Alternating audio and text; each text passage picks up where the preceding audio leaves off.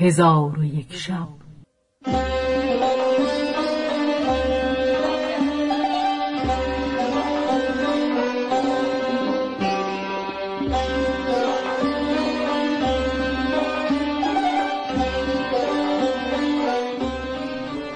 داستانهایی برآمده از ژرفای تاریخ و تمدن و فرهنگ مشرق زمین.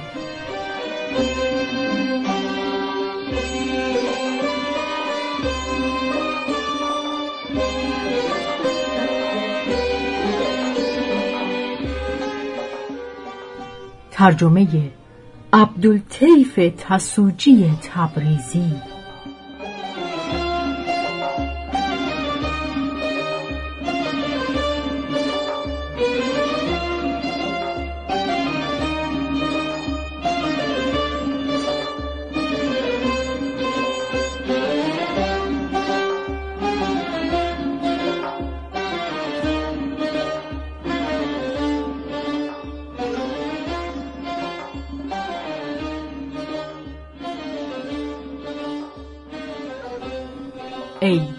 جوان بختان. آغاز می کنم روایت هزار و یک شب را که این آغاز برایم امید است و نیروی امید. تا به یادگار بماند از آنچه می توانم آنچه هستم. باشد که قصه قصه ها را بشوید باشد که قصه چتر باران قصه ها شود. باشد که قصه صدف آرامشی باشد در دریای طوفانی این جهان. شهر زادم هزار و یک شب را می‌گویم.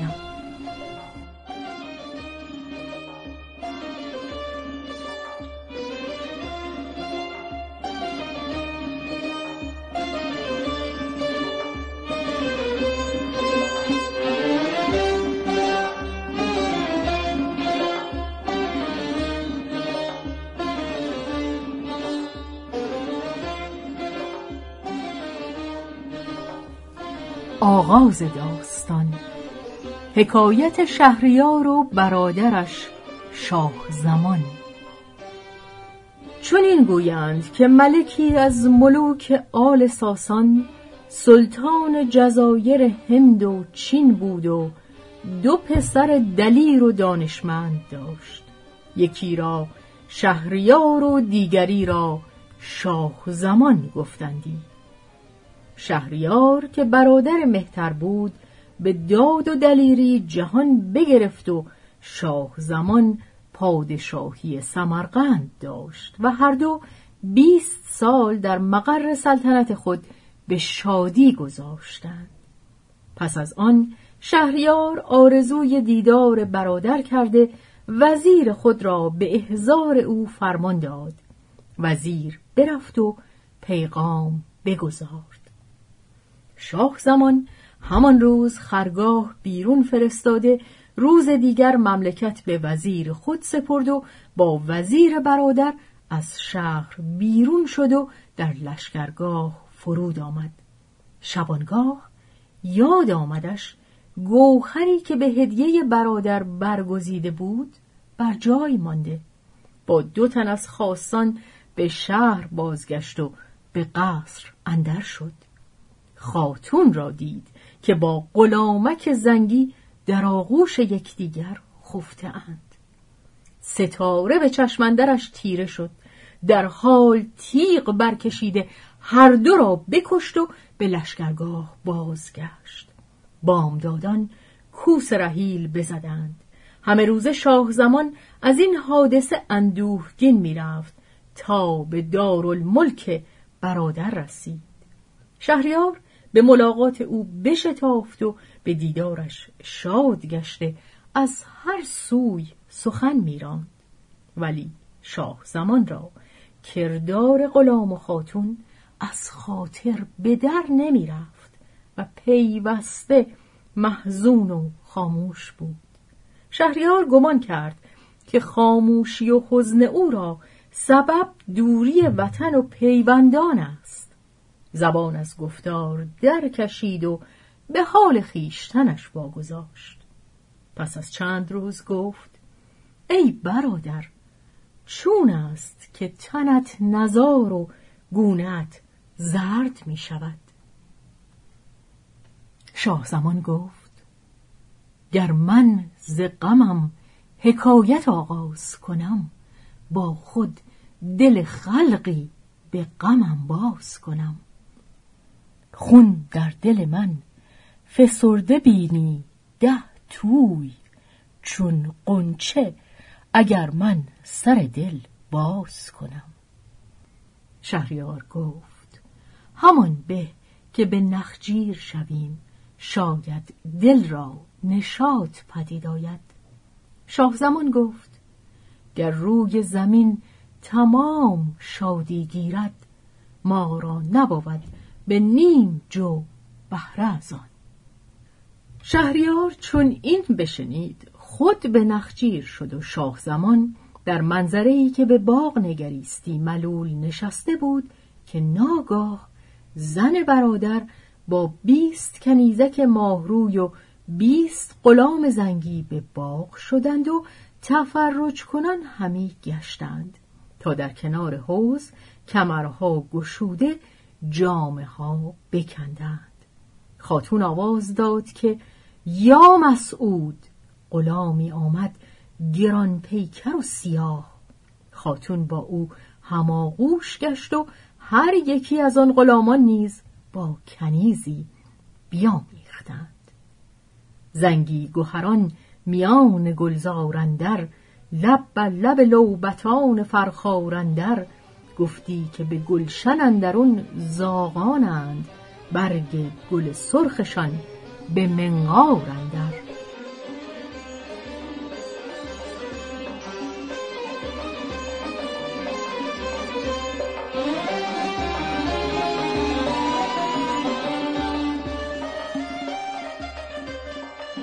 چون شاه زمان حالت ایشان بدید با خود گفت که مهنت من پیش مهنت برادر هیچ ننماید. نشاید که از این پس ملول شوم. پس از آن ملالتش نماند و به عیش و نوش و خور و خواب گرایید. چون برادر از نخجیر بازگشت دید که گونه زرد شاه زمان ارغوانی و تن نزارش توانا گشته. شهریار شگفت مانده گفت مرا از حال خیش آگاهی ده که چرا پیش از این تنت کاسته و گونهت زرد می‌شد و اکنون برخلاف پیش تندرست و شادانی؟ شاه زمان گفت سبب اندوه بازگویم ولی سبب شادی نیارم گفت. پس ماجرای زن خیش و غلام زنگی و کشتن آن هر دو باز گفت. شهریار سبب شادی را مبالغت کرده سوگندش داد. شاه زمان ناگزیر حکایت زن برادر و کنیزکان و غلامان حدیث کرد. شهریار گفت مرا بسی اعتماد بر خاتون است. تا ایان نبینم باور نکنم.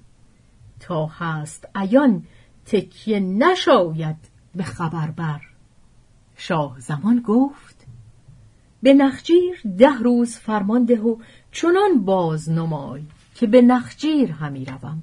چون لشکریان به نخجیر شوند تو باز ایست که آنچه من دیدم تو نیز ببینی. شهریار چنان کرد پس هر دو برادر در منظره نهفته بنشستند. ساعتی نرفته بود که خاتون و کنیزکان و غلامان به باغ اندر شدند و در کنار حوز بنشستند. شهریار آنچه از برادر شنیده بود به عیان بدید و با برادر گفت پس از این ما را شهریاری نشاید. آنگاه سر خیش گرفتند و راه بیابان در پیش. چند شبانه روز همی رفتند تا در ساحل عمان زیر درختی که در پیش چشمه ای بود لختی براسودند پس از آن افریتی بلند و تناور صندوق آهنین بر سر از دریا به در آمد. ملک زادگان از بیم به فراز درخت شدند. افریت به کنار چشم فرود آمده صندوق باز کرد و دختری ماهروی به در آورده با او گفت ای پری روی آدمی پیکر رنج نقاش و آفت بتگر.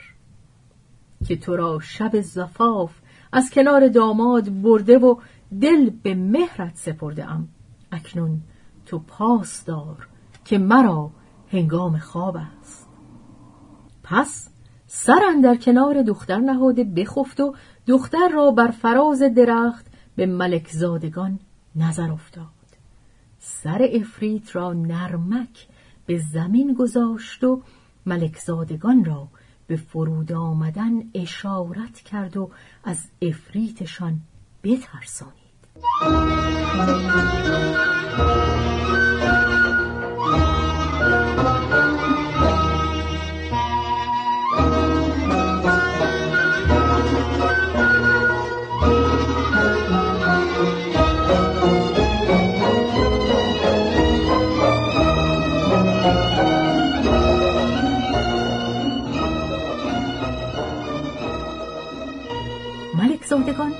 فرود آمدند.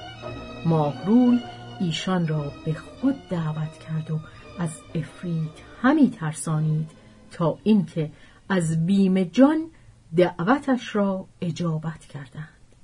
پس از آن دختر بندی ابریشمین به در آورد که پانصد و هفتاد انگشتری در آن بود. گفت می‌دانید که این انگشترها چیستند؟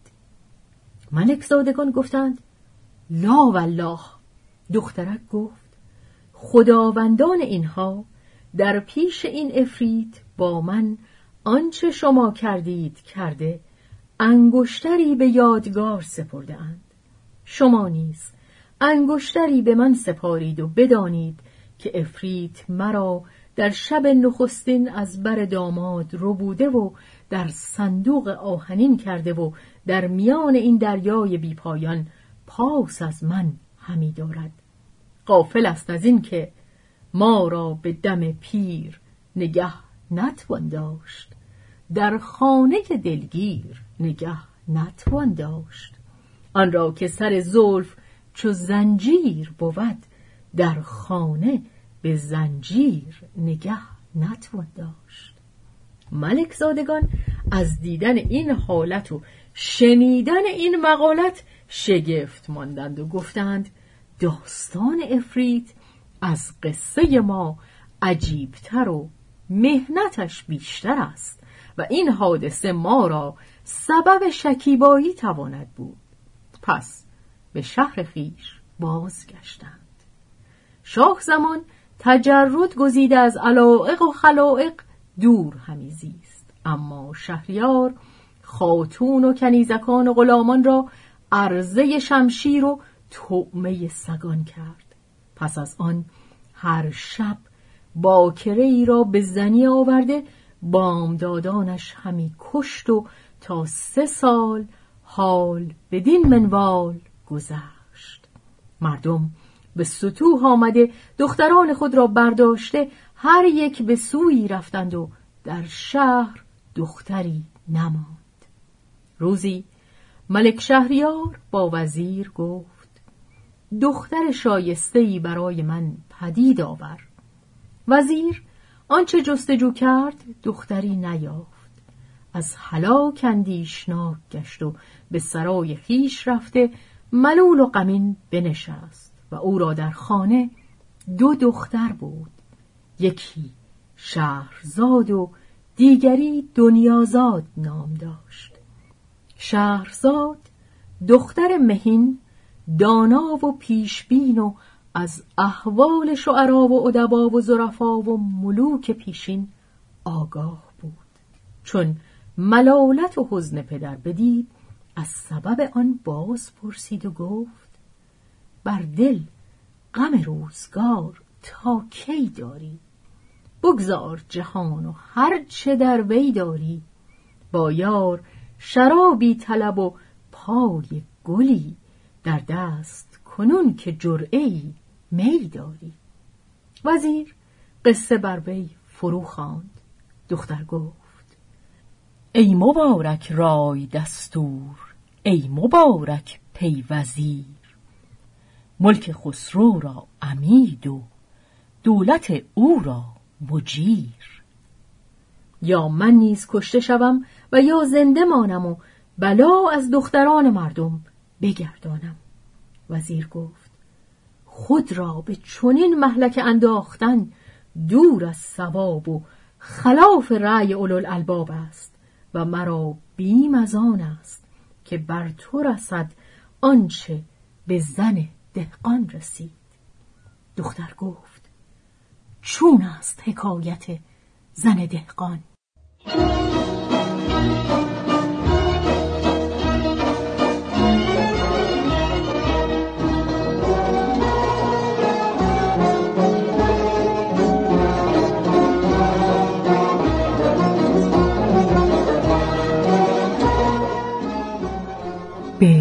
روایت شهرزاد فتوهی.